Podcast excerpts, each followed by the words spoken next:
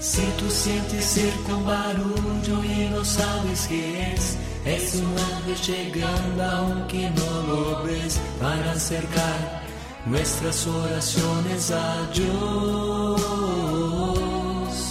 Sin más, abre el corazón y comienza a cantar que no hay gozo más grande.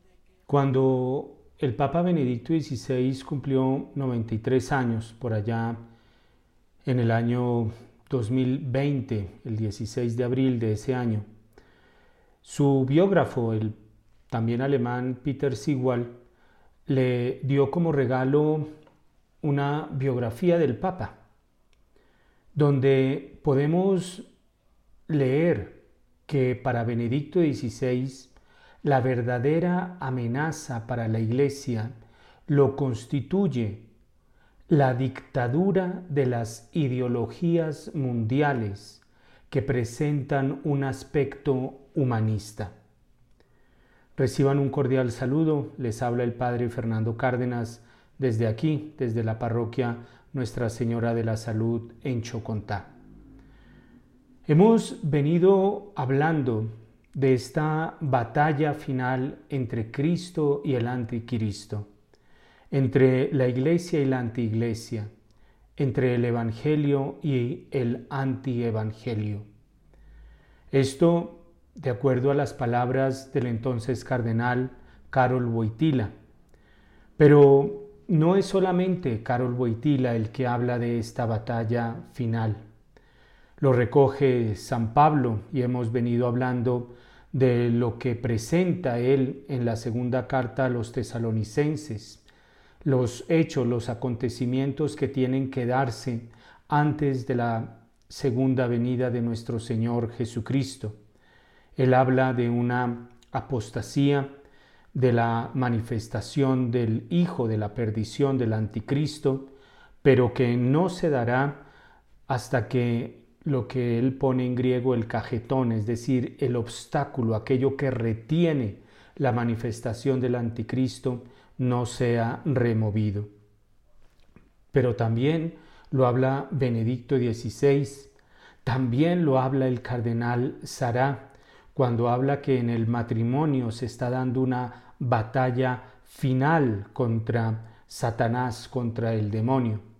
Benedicto XVI, eh, de acuerdo a su biógrafo Peter Sigwald, y así lo recoge en esta biografía que le entregó en ese cumpleaños, él dice que hace 100 años sería absurdo plantear la idea del matrimonio homosexual, pero que hoy día todo aquel que venga a señalar lo antinatural de esta idea, lo absurda que resulta esta idea, es inmediatamente censurado y excluido.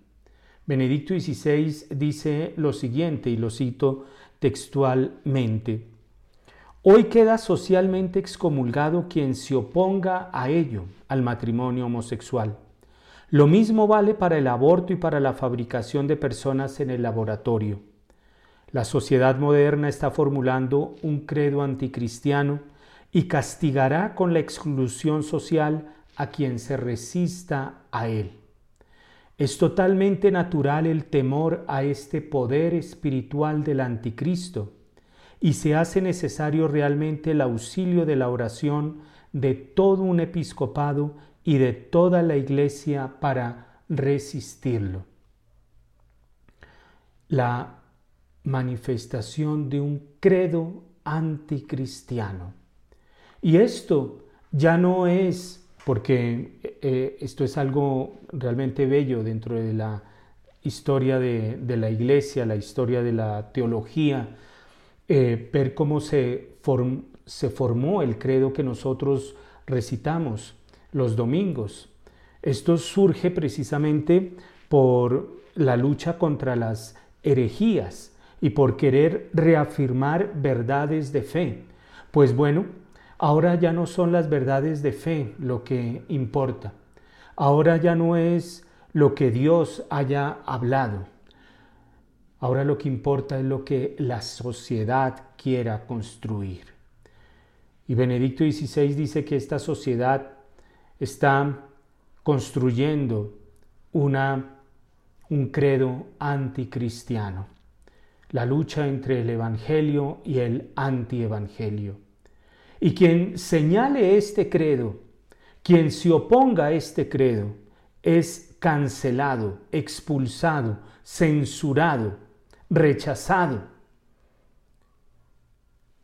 La lucha entre la iglesia y la antiiglesia. Y Benedicto XVI también menciona que resulta natural este temor hacia el poder espiritual del anticristo, la lucha entre Cristo y el anticristo. Son palabras y es realmente maravilloso y hay que darle gracias a Dios por, por esas palabras de los papas los papas han venido hablando de esto una y otra vez, una y otra vez. Sin embargo, los papas muchas veces han quedado solos, malinterpretados, tergiversados, excluidos, rechazados por esta dictadura de las ideologías con un falso rostro humanista. Cuánta burla no sufrió Benedicto XVI. Inclusive él llegó a afirmar que pedía que sus escritos salieran, algunos de sus escritos salieran después de muerto, porque no quería irritar a la iglesia alemana. Excluidos, atacados, excomulgados por este credo anticristiano que lo conforman las encuestas, que lo conforma una falsa mayoría, una mayoría que no acepta una voz discordante. Y para llegar a este, esta dictadura, para llegar a este credo anticristiano, y ya lo mencionaba en el anterior programa, lo repito aquí, Juan Manuel de Prada, este español, dice lo siguiente, todos los tiranos que en el mundo han sido para imponer sus designios han tratado de destruir los lazos de la tradición, pues saben que las personas desvinculadas se convierten en carne de ingeniería social. De ahí que siempre hayan combatido los vínculos vivos que mantienen a los hombres unidos en su origen y orientados hacia su fin, empezando por los lazos familiares, siguiendo por los políticos y terminando por los religiosos. Esto, eh, los que estudian las sectas, por ejemplo, es algo que es una característica de un movimiento sectario, es alejar a la persona de su familia es romper todo vínculo de lazos familiares, afectivos. ¿Para qué? Para poderlo moldear, manipular. Y, esto es lo que hacen los tiranos, Juan Manuel de Prada. Romper la tradición, romper vínculos políticos, eh, romper vínculos familiares para llegar a romper vínculos religiosos.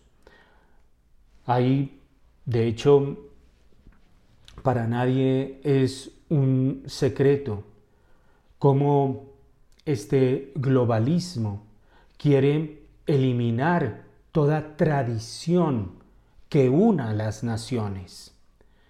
Cómo se ha formulado la famosa leyenda negra contra España cómo quieren romper ese vínculo que nos une a la madre patria, a España. Romper todos estos vínculos. Y lo, y lo están haciendo, ya, ya lo hablábamos en el programa pasado, con el globalismo, con todas toda esta agenda 2030, con todos estos fenómenos culturales que, se están presentando, estas mezclas eh, de pueblos totalmente discordantes, donde no hay ningún, no hay ningún vínculo, no hay ninguna tradición que, que una. Romper esa tradición. ¿Para qué? Para que el ser humano sea manipulable, para que se pueda realizar esta obra de ingeniería social que los tiranos quieren. Y de ahí el valor de la tradición. Benedicto XVI, eh, Joseph Ratzinger, escribió un, libro que se llama La Iglesia o lleva por título La, Iglesia. Y allí dice lo siguiente. Eh, Albert Camus, este francés, ha descrito la absurdidad de esta forma de libertad. Una libertad que viene a ser es una tiranía, es decir, este falso humanismo. Y Albert Camus, según eh, Ratzinger, eh, usaba la figura de este emperador Calígula. Calígula, este emperador que nombró eh, cónsul a uno de sus caballos. Pues bueno, Calígula tenía todo a su disposición, era el emperador del imperio romano. Tenía todo a su disposición, pero cada cosa le resulta demasiado estrecha. En su loca ansiedad de tener siempre más y cosas más grandes, grita, quiero tener la luna, dadme la luna. Quería siempre más este hombre. Quería, no, no estaba satisfecho con nada, pero al mismo tiempo todo era estrecho para él.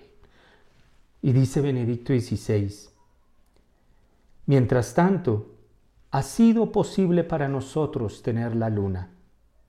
Pero mientras no se abra la verdadera y propia frontera, la frontera entre cielo y tierra, entre Dios y el mundo, la misma luna es un pedacito de tierra y el alcanzarla no nos lleva ni un paso más cercano a la libertad y a la plenitud que deseamos.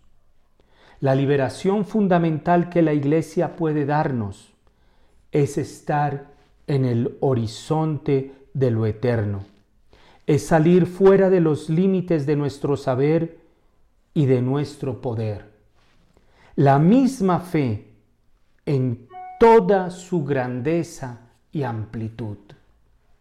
Hoy día somos sociedades desagradecidos. No sabemos agradecer. Somos sociedades que hemos alcanzado la luna y nos parece insignificante. Queremos hacer viajes ya turísticos para el espacio pero ya nos parece algo pequeño. Porque la, verdadera libertad no es más y más y más, sin estrechar el corazón. La verdadera libertad, en palabras de Ratzinger, y lo vuelvo a leer, la verdadera libertad es estar en el horizonte de lo eterno es salir fuera de los límites de nuestro saber y de nuestro poder. Y esto yo creo que, es una de las cosas que tenemos que aprender. Tenemos que aprender que hay muchísimas cosas que no están a nuestro alcance. Queremos controlarlo todo, hasta los mínimos detalles.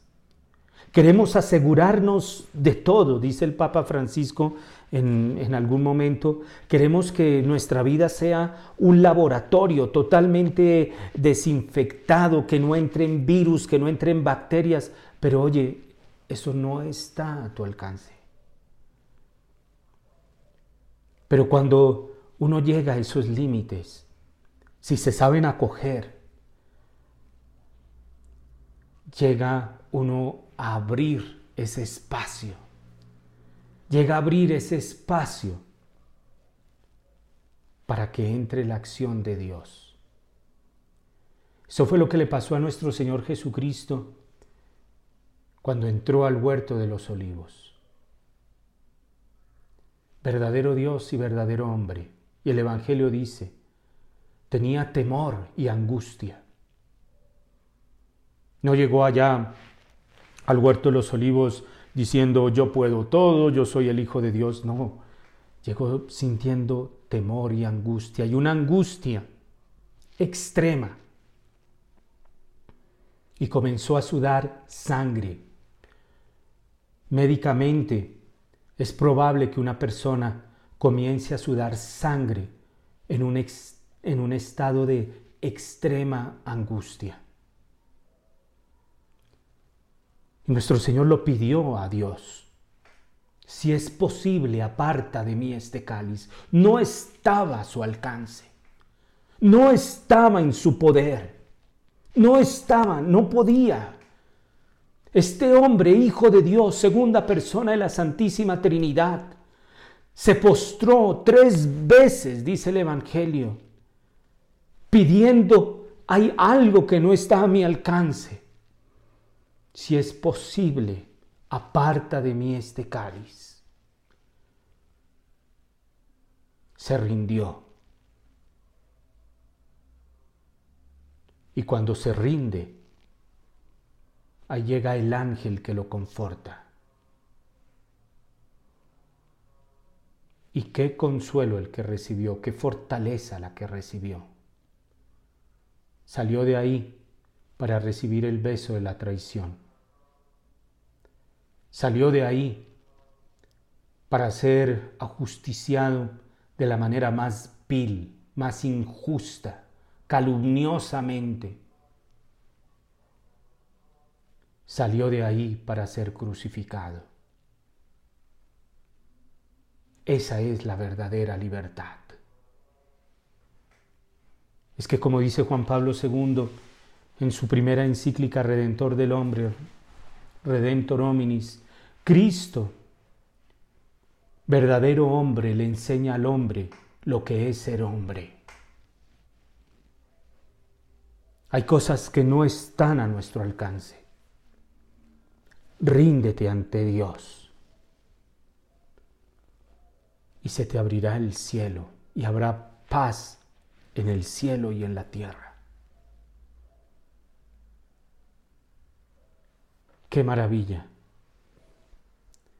Esa de ahí proviene la verdadera libertad.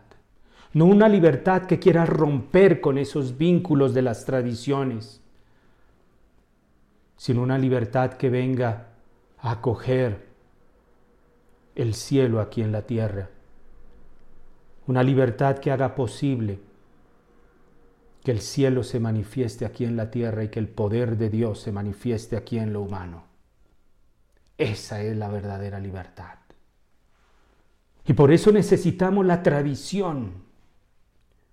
Porque la tradición, y hoy parece que voy a hablar mucho de Benedicto XVI, la, tradición, él cuando comenzó una serie de catequesis hablando sobre los apóstoles, así como el Papa Francisco ha venido hablando de, por ejemplo, de misioneros, de San Ignacio Loyola, este misionero que me encanta, pero que no recuerdo mucho el nombre de, que fue a China, que inclusive el gobierno chino le, tiene aprecio, le tiene aprecio hasta el día de hoy. Ha hablado de, Pascal, escribió hace poco una, una, carta sobre Pascal. Y Benedicto XVI en, en algunas catequesis habló sobre las figuras de los apóstoles.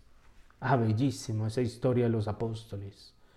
Es que esa es la historia que hay que volver a conocer y hay que volver a contarla. Es esa historia que, que nos une allá. Pero no es allá, un pasado que ya no vuelve, un pasado allá nostálgico, no. Benedicto XVI dice, la tradición se llama así porque surgió del testimonio de los apóstoles y de la comunidad de los discípulos en el tiempo de los orígenes fue recogida por inspiración del Espíritu Santo en los escritos del Nuevo Testamento y en la vida sacramental, en la vida de la fe, y a ella la Iglesia hace referencia continuamente como a su fundamento y a su norma, a través de la sucesión ininterrumpida del ministerio apostólico. ¡Qué grandeza! La Iglesia guarda la tradición.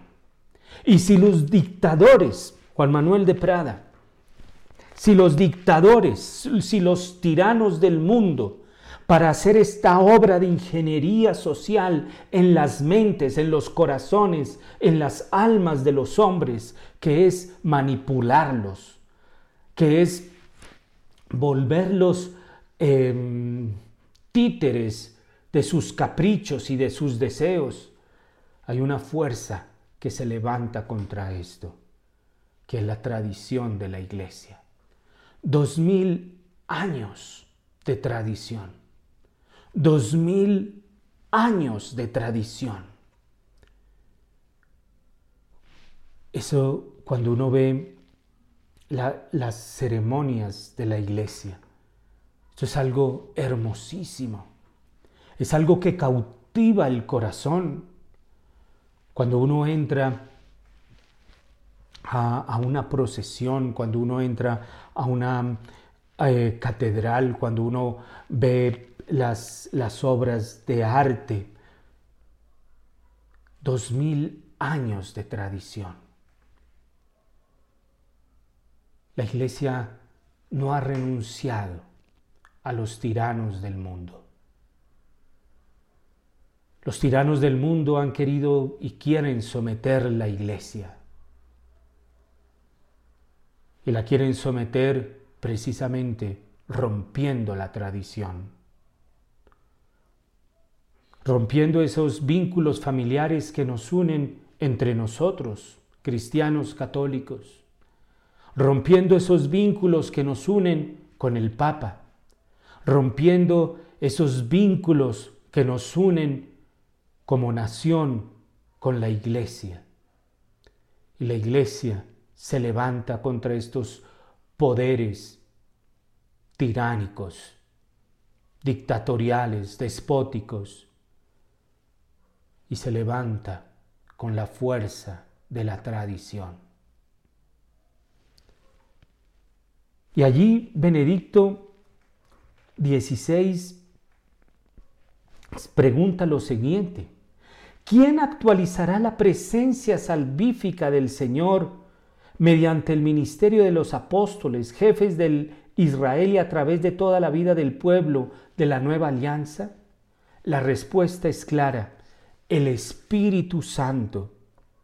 Esta permanente actualización, porque si vivimos de la tradición, no es para allá, para un pasado nostálgico y querer entonces hacer las cosas como por, por allá hace dos mil años se hacían. No, es una permanente actualización de la presencia activa de nuestro Señor Jesucristo.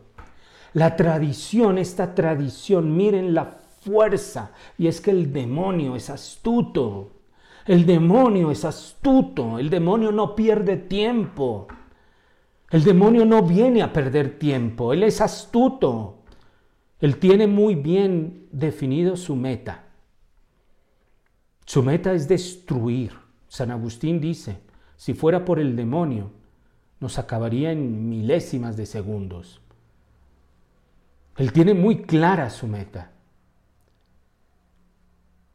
Destruir. Nosotros tenemos esa misión de actualizar, de hacer presente a nuestro Señor Jesucristo.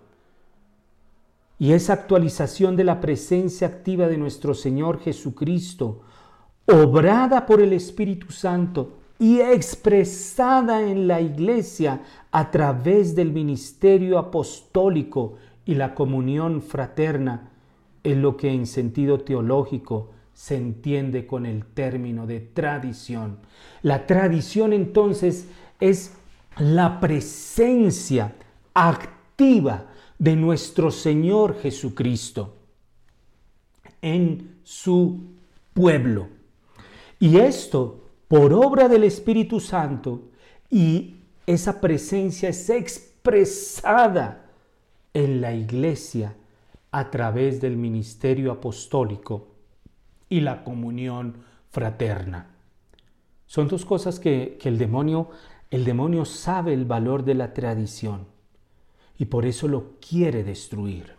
Porque sabe que la tradición es lo que hace presente, actual a nuestro Señor Jesucristo y no quiere, no le interesa, no le conviene al demonio que esté presente nuestro Señor Jesucristo. ¿Cómo le, cómo lo va, cómo le va a convenir? ¿Cómo lo va a querer? La tradición no es la simple, miren, ya era Benedicto XVI, esto en una audiencia del 26 de abril del 2006. La tradición no es la simple transmisión material de lo que fue donado al inicio a los apóstoles, no es la simple transmisión material, no, no es simplemente repetir, sino la presencia eficaz del Señor Jesús crucificado y resucitado, que acompaña y guía mediante el Espíritu Santo a la comunidad reunida por Él. Ese es el valor de la tradición. Ese es el papel de la tradición, en la fuerza de la tradición. Y claro, esta dictadura de estas ideologías, con este credo anticristiano, no les interesa la presencia de nuestro Señor Jesucristo. No la quieren. Y no solamente que no la quieren, sino que buscan eliminarla. Y la, y la quieren eliminar de, varias maneras. Quieren eliminar, por ejemplo, ya lo he mencionado de alguna manera, esos vínculos que nos unen con España, vínculos de fe, vínculos culturales, vínculos políticos. Quieren acabar con la comunión. Hay un movimiento para dividir de manera especial al pueblo hispanoamericano en una sola fe. No les interesa, no lo admiten y vienen a invadir Hispanoamérica de sectas. Y vienen en muchos casos la división de familias por estas sectas, los tiranos del mundo.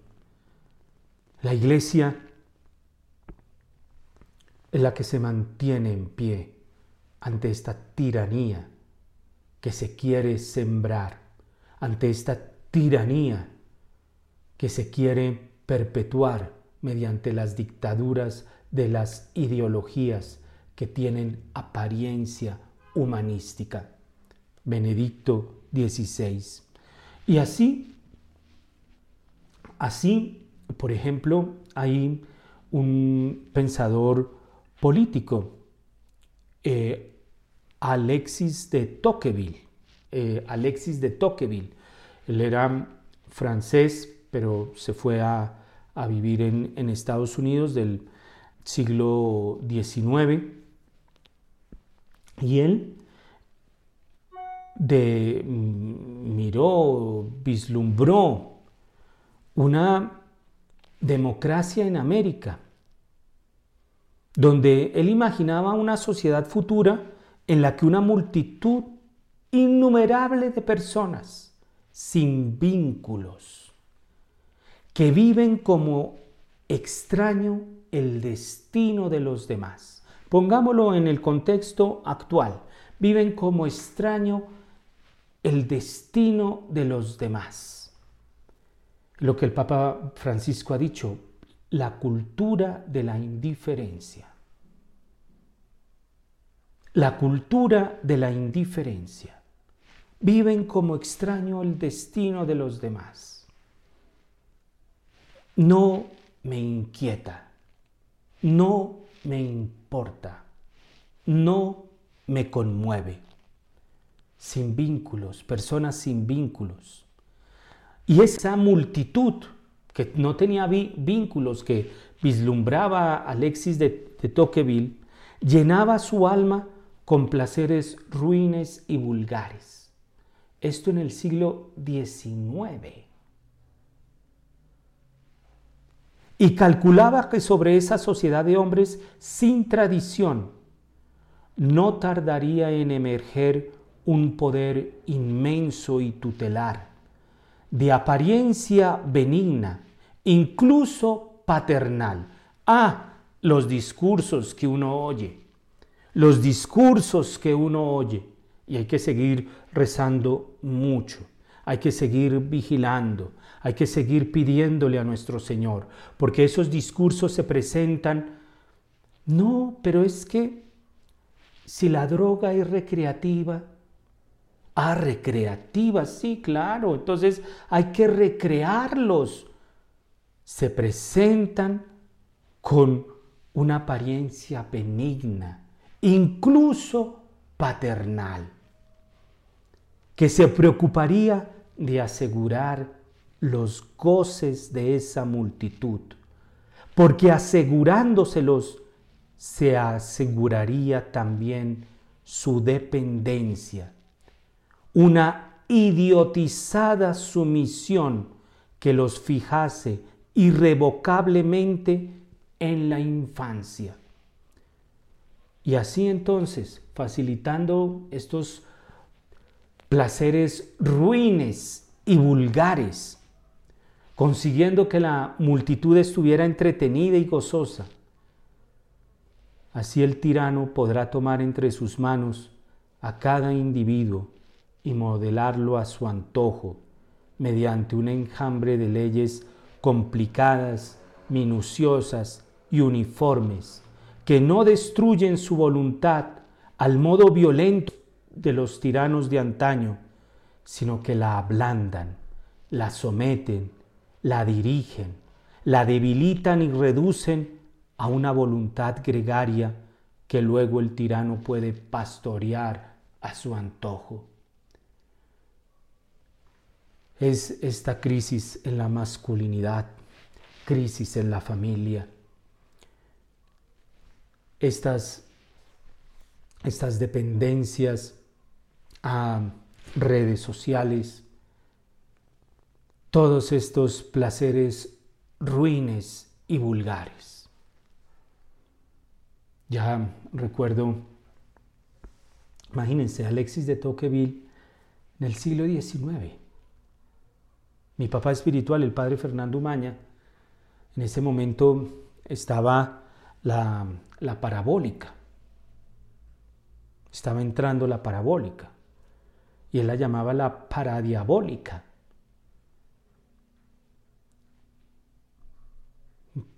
Creo que no exagero cuando digo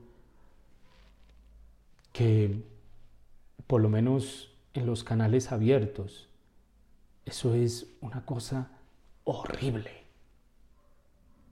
Horrible. En algún momento, en un país lejano, en un país lejano. Una persona que ayudaba ahí a la casa, a atender la casa de, del sacerdote, todo el día viendo esa televisión.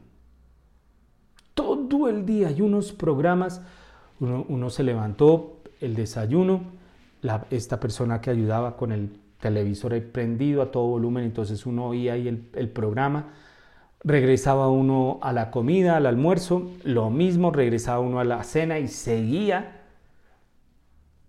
Y esto con, un, con una apariencia benigna, inclusive paternal.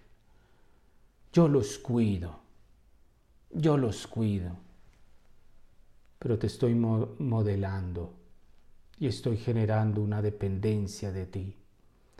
Vamos a un breve corte musical y ya regresamos.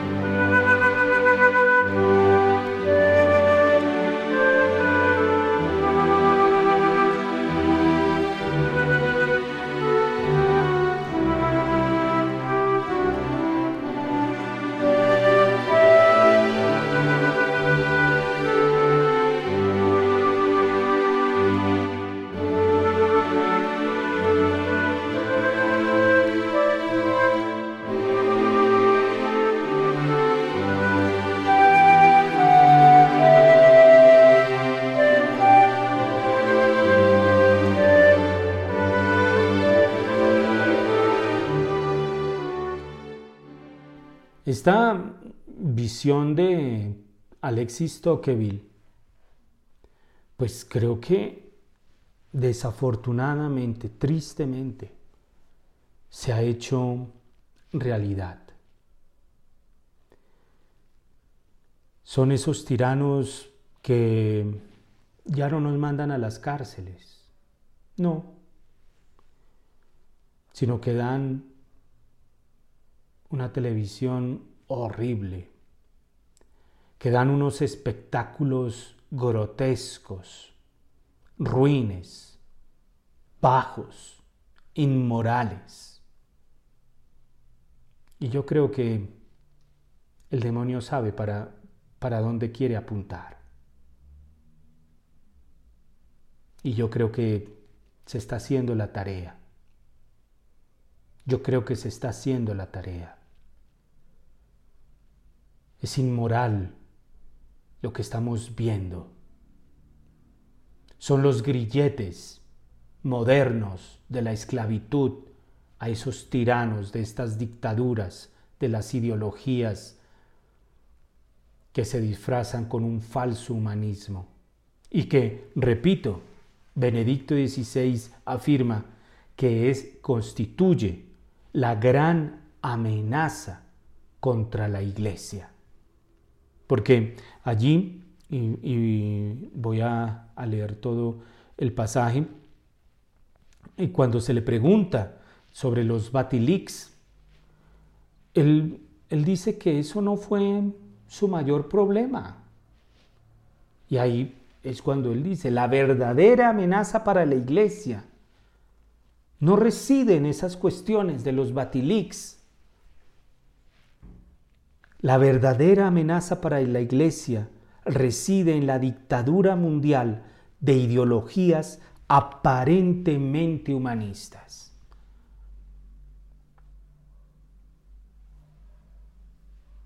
¿Qué, es lo que eh, eh, el discurso que uno escucha? ¿Quién es uno para intervenir en la libre decisión que tome la niña para matar a una criatura en el vientre?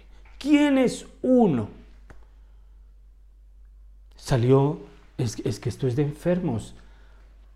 La, eh, esta sentencia en los Estados Unidos que modifica la, la sentencia Roe versus Wade que fue la que aprobó el aborto en los Estados Unidos, ahora no recuerdo el nombre, creo que se llama Dobbs, pero no, no, no recuerdo ahora bien el nombre, esta sentencia que viene a modificar la sentencia Roe versus Wade, y salieron consternados, compungidos, adoloridos, tuiteando en medios de comunicación, protestando que era el día más triste. Oye, pero estamos celebrando el que haya posibilidad de que los niños nazcan. No, no, no, no, no, no. Bajo una apariencia benigna y casi paternal. Esto que Alexis de Tocqueville eh, eh, mencionaba, y él que vivió en Estados Unidos en el siglo XIX, no sé dónde vio eso, no sé si en, si en, si en, si en Washington, en la Casa Blanca, no sé, pero bueno, dejemos ahí. Pero, pero lo vio. Y no, y no es algo que, que, uno diga, no, está exagerando, qué exageración, qué mente tan, tan, tan divagadora. No, no. Es que se ha hecho realidad esta visión. Y ha vuelto a los hombres desvinculados, desvinculados, sin tradición, entre enfangados en sus pasatiempos, abyectos, orgullosos. Y esto resulta con los pueblos que no tienen tradición, que no, no conocen la tradición, que se dejan arrebatar los bienes espirituales. El lobo entró y se robó los bienes espirituales. La corrupción que viene entrando es por las puertas de los caprichos, de los deseos, de la sensibilería. Es algo grotesco lo que estamos viendo. Y el camino es volver a conocer nuestra tradición. Esa tradición hermosa, esa tradición que se manifiesta en grandes hombres, en hombres que no han eh, claudicado ante estos tiranos del mundo. Recuerdo ahora eh, a la Madre Teresa de Calcuta. Ella estaba pidiendo limosna.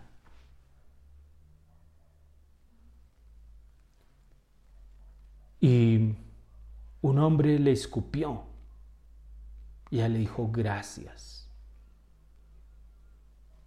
Y el, y el periodista inglés que la descubre allá en las calles de Calcuta, en la India, al ver, al ver una hermana frágil, saliendo a caminar horas por, por esas calles de Nueva Delhi o de Calcuta en la India, recoger leprosos, enfermos, ancianos, niños, mujeres, lo, lo que sea. Quedó aterrado y le dice, Madre, yo no haría esto ni por un millón de dólares. Y ella le responde, yo tampoco. ¡Wow! Es necesario volver a conocer esta tradición. Y es necesario conocerla, pero también contarla. Hay que contar esta tradición. Estos hombres de la iglesia que han unido el cielo con la tierra. San Francisco, que va donde, un, donde, donde el emperador musulmán, allá entrevistarse con él. Un monje. Una Teresa de Calcuta. Una Teresa de Calcuta una Santa Teresa de Ávila. Porque es necesario volver a fijarnos en esa estrella polar que viene a iluminar y guiar todo nuestro camino. Esa estrella polar es la santidad. Es esa estrella polar la que debemos buscar Y nos han vendido esa idea de que ser santo es aburrido, de que ser santo eso es para, para, para gente escogida. Y claro, de alguna manera algunos libros que narran la historia de, los santos, pues ha, ha, ayudado a, creer esas, a crear esas leyendas. Sí, hay que reconocerlo. Pero nada de aburrido, a mí nada, no, no se me hace nada de aburrido la historia de estos hombres. No se me hace nada de aburrido la vida de un Juan Pablo II, que conoció las tiranías de este mundo. El nazismo, el comunismo, que las denunció, que luchó contra ellas un hombre, y aquí Benedicto XVI dice que es necesario realmente el auxilio de la oración. Hombres que no tuvieron miedo a orar. A Juan Pablo II, el, cardenal, el secretario privado de él, Divinsky, bueno, no sé cómo se pronuncia, pero él, dice que en algunas enunciaturas tenían que como que esconderle dónde quedaba la capilla en la anunciatura. La anunciatura es el lugar donde reside el representante del Papa en algún país. Es el, embajador del Papa en, un país. Y pues tienen una, una capilla. Y cuando iba Juan Pablo II, pues tenían que cerrar la capilla. Porque en, algunos viajes se perdía Juan Pablo II y lo encontraban en el piso rezando en forma de cruz por horas y atrasaba todo, todo el itinerario del, del viaje. Hombres que no tenían miedo a orar. Uno veía a Juan Pablo II en esos viajes que hacía, inclusive ya enfermo, en el papamóvil, con el rosario rezando. No tenía miedo a orar. Esa oración, ¿acaso esa oración en mucho no influyó para que cayera el muro de Berlín? Sin una bala. Se enfrentó a esa fuerza espiritual del anticristo y lo venció. Lo venció. Fue a Polonia. Su primer viaje apostólico fue a Polonia. Y estuvo allí con los mismos que lo perseguían, que lo espiaban, con los mismos que quisieron dividirlo con el primado que falleció cuando le hicieron el atentado, no recuerdo ahora el, nombre de él, Wyszynski, Wyszynski. Los querían separar, romper esa comunión fraterna. Romper esa comunión fraterna, esas dictaduras de estas ideologías modernas, cuánto mal no han hecho a las familias. No dejes que tu familia se divida. Ora, ora por tu familia. Ora con los tuyos. Los, los esposos tienen una fuerza por el sacramento. Úsenla. Usen esa fuerza que les da el sacramento. Estamos en una batalla. En una batalla, decía Carol Boitila, una batalla final, una batalla, decía él, que él pensaba que mm, una parte mayoritaria del, grupo eh, católico americano no, no tenía ni idea de qué consiste esto. Pues bueno, pongamos luces, porque sí, estamos en una batalla, eso lo sabemos. Estamos en una batalla que nunca antes la humanidad había conocido. Una batalla dura, difícil, pero es una batalla que se puede ganar. Con Cristo lo tenemos ganado. El camino no es fácil, pero con Cristo lo ganamos. Con Cristo somos más que vencedores. Con Cristo lo podemos todo. Con Cristo lo podemos todo. Miren ustedes, por ejemplo, esas historias que uno ha escuchado de un, sacerdote en, Alemania, en la, en la Alemania de Adolfo Hitler.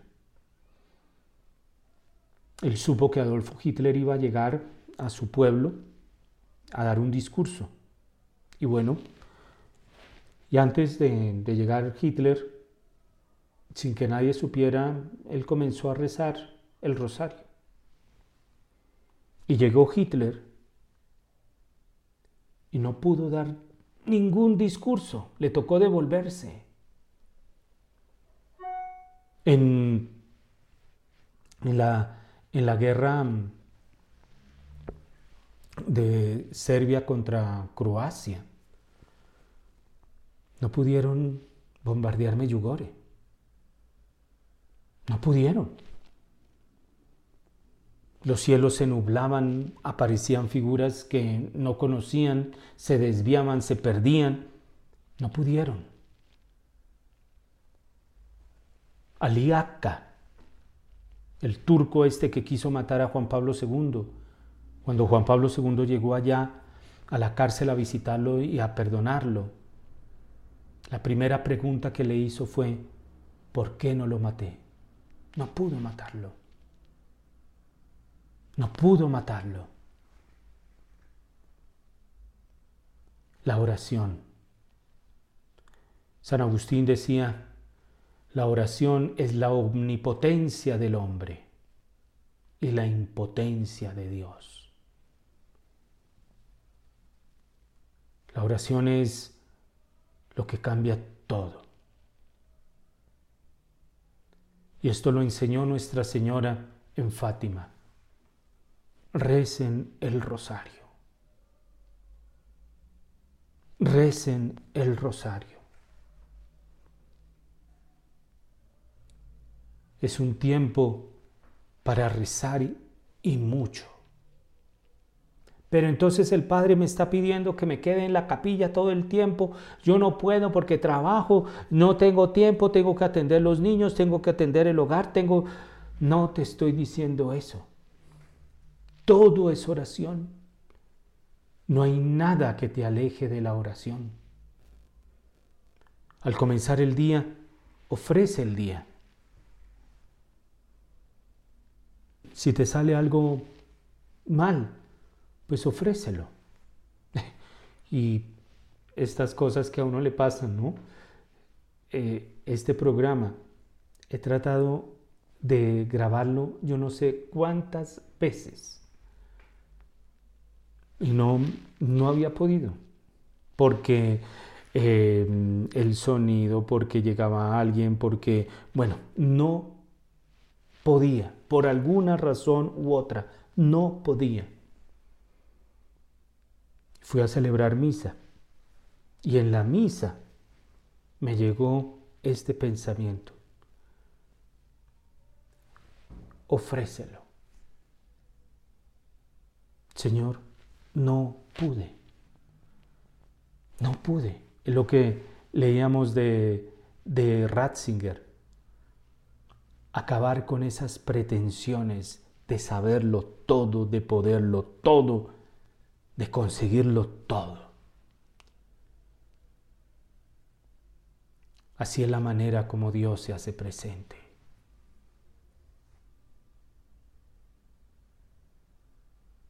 Así es la manera como Dios se hace presente. Porque Dios nos tiene que vencer. Y tú te tienes que rendir. Tú tienes que reconocer, estoy vencido. Dios me venció. Porque si tú sigues ahí peleando, no, tira la toalla. Tira la toalla.